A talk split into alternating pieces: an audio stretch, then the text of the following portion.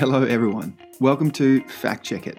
This is a podcast where you get to ask questions and we invite verified experts around the world to share the facts. My name is Ben McNeil and I'm your host.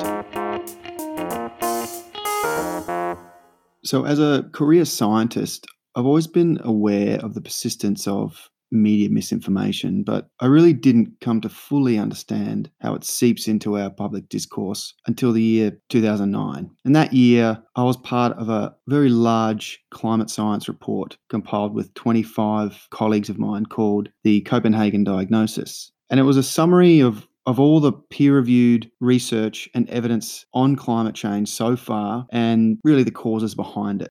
We presented the report during a widely covered climate meeting uh, in Copenhagen, and it was actually attended by President Barack Obama and many other world leaders.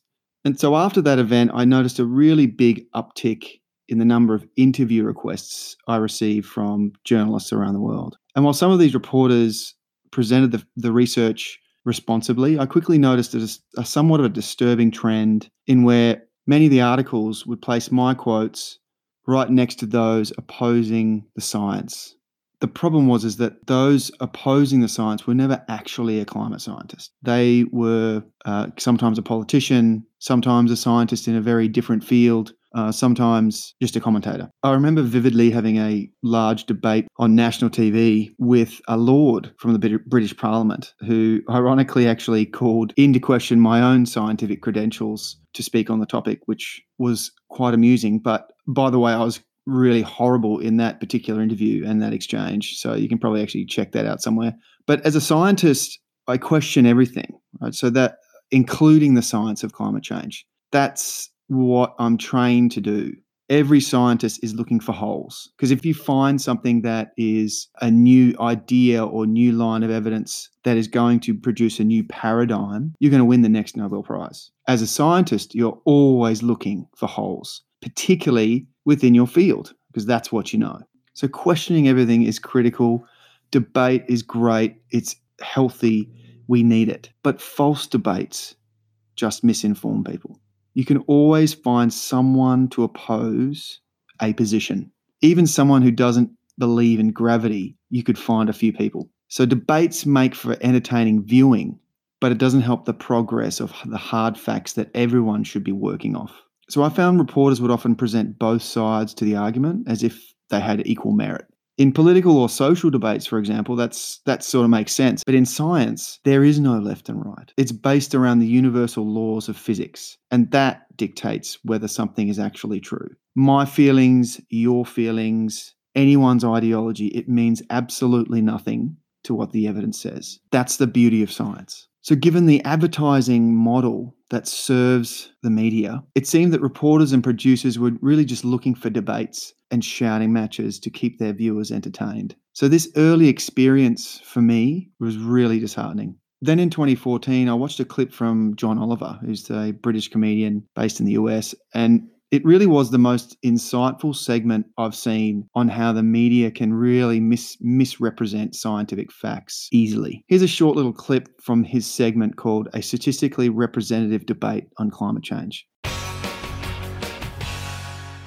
A survey of thousands of scientific papers uh, that took a position on climate change found that 97% endorsed the position that humans are causing global warming. And I think I know why people still think this issue is open to debate, because on TV, it is. And it's always one person for, one person against. And it's usually the same person for. Bill Nye and Marsha Blackburn, welcome both of you to Meet the Press. Bill Nye joins us now, along with climate change skeptic Marc Morano. Joining me now to go head to head. Bill Nye, science educator and CEO of the Planetary Society. In the crossfire, Bill Nye, the science guy. Bill Nye, the science guy who believes in man made global warming. Yeah, that's right. More often than not, it's Bill Nye, the science guy, versus some dude. And, and when you look at the screen, it's 50 50, which is inherently misleading. If there has to be a debate about the reality of climate change, and there doesn't, then there is only one mathematically fair way to do it. Last Week Tonight presents a statistically representative climate change debate. Good evening. Joining me tonight, a climate change denier and naturally Bill Nye science guy. Uh, so, Bill. Bill? John, Yep. Humans are causing climate change, no question. Wait, wait, wait, wait, wait, wait. Before we begin, on in the interest of mathematical balance, I'm going to bring out two people who agree with you, climate skeptic, and Bill Nye. I'm also going to bring out 96 other scientists. Uh, it's a little unwieldy, but this is the only way you can actually have a representative discussion. Uh, so yeah, please, please file in. Again, again, this is this is going to make the debate difficult. We shouldn't really be having it in the first place. But uh, so, representationally, climate skeptic, please make a case against climate change. Well, I just don't think all the science is in yet. It's settled. Okay, and what is the overwhelming view of the entire scientific community? okay, okay.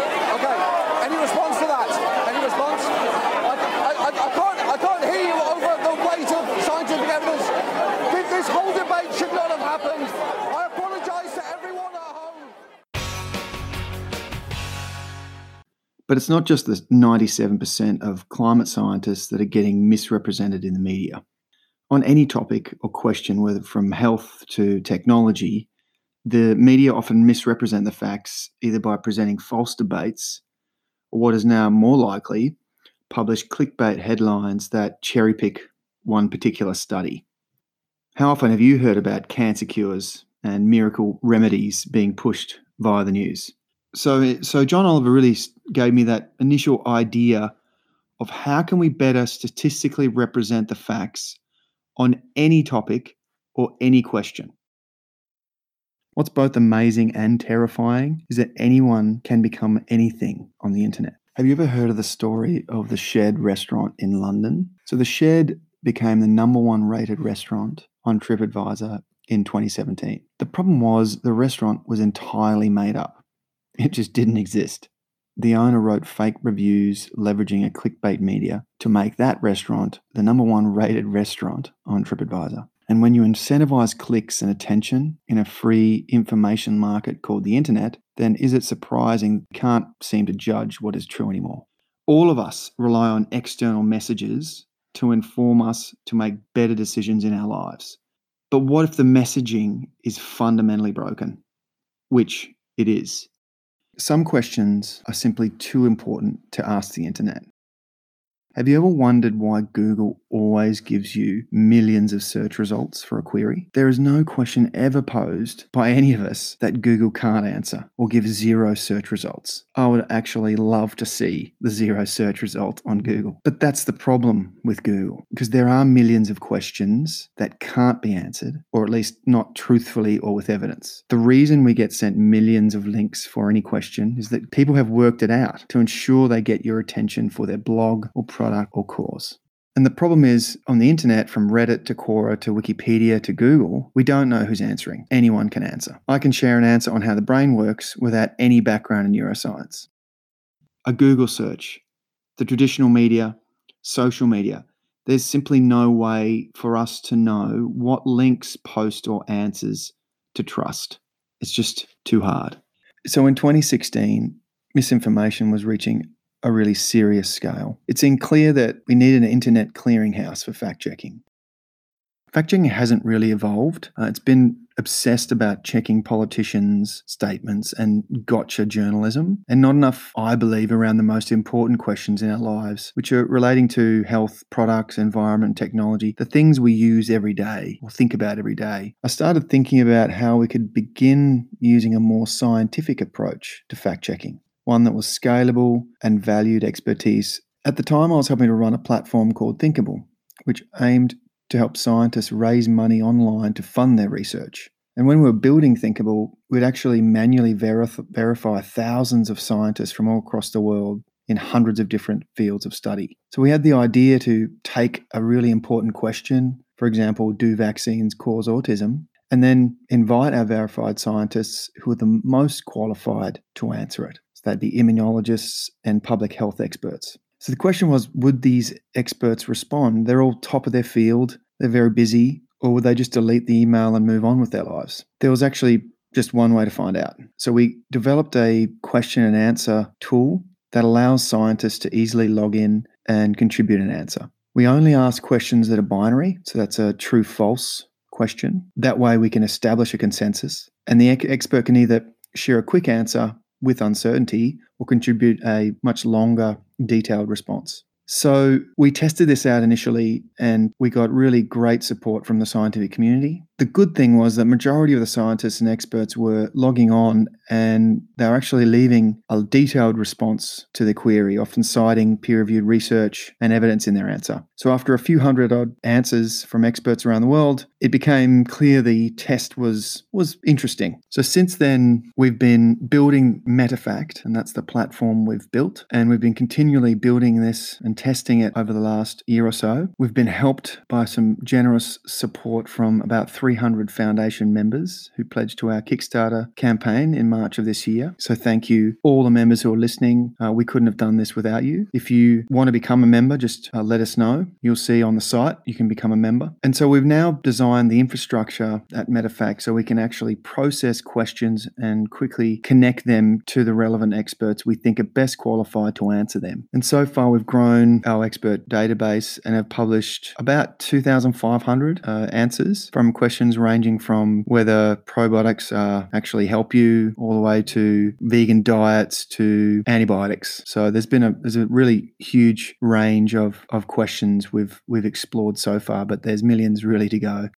No one knows everything, but on any question in the world, there is someone, sometimes many, who know the truth. Whether it's an obscure rare disease or a popular new diet, the beauty of humanity is that there are people who dedicate their professional lives to researching a single topic. It's my job to find them the wonderful thing about science is that it's fundamentally a collective process. One person does not control a field of knowledge. It never will. Isaac Newton famously said, I only see by standing on the shoulder of giants. What he means is that knowledge only progresses as a community. The truth only comes about in science from a long process of attrition. Ideas become knowledge only when many independent people confirm and replicate the findings. So if I ask a question about brain health, yeah, it'd be great to, to ask one neuroscientist. But what we what we want to do is ask five, or better yet, fifty or hundred independent neuroscientists that same question. And that means they can verify the facts, and you have a diverse 360 view of what the debates are within a particular uh, community around a specific question. For the most important questions in our lives around health, life, and society, we need to build a layer of trust that everyone knows that the person who's answering knows what they're talking about. They have the credentials or the experience or the research that gives them unique insights to that specific question or topic we want to learn from them. So, what's the goal here? It's really to create a trusted knowledge engine when we all need to know the truth you know, I really want to expand the scientific method and apply it to those important questions that the internet cannot truthfully answer for us.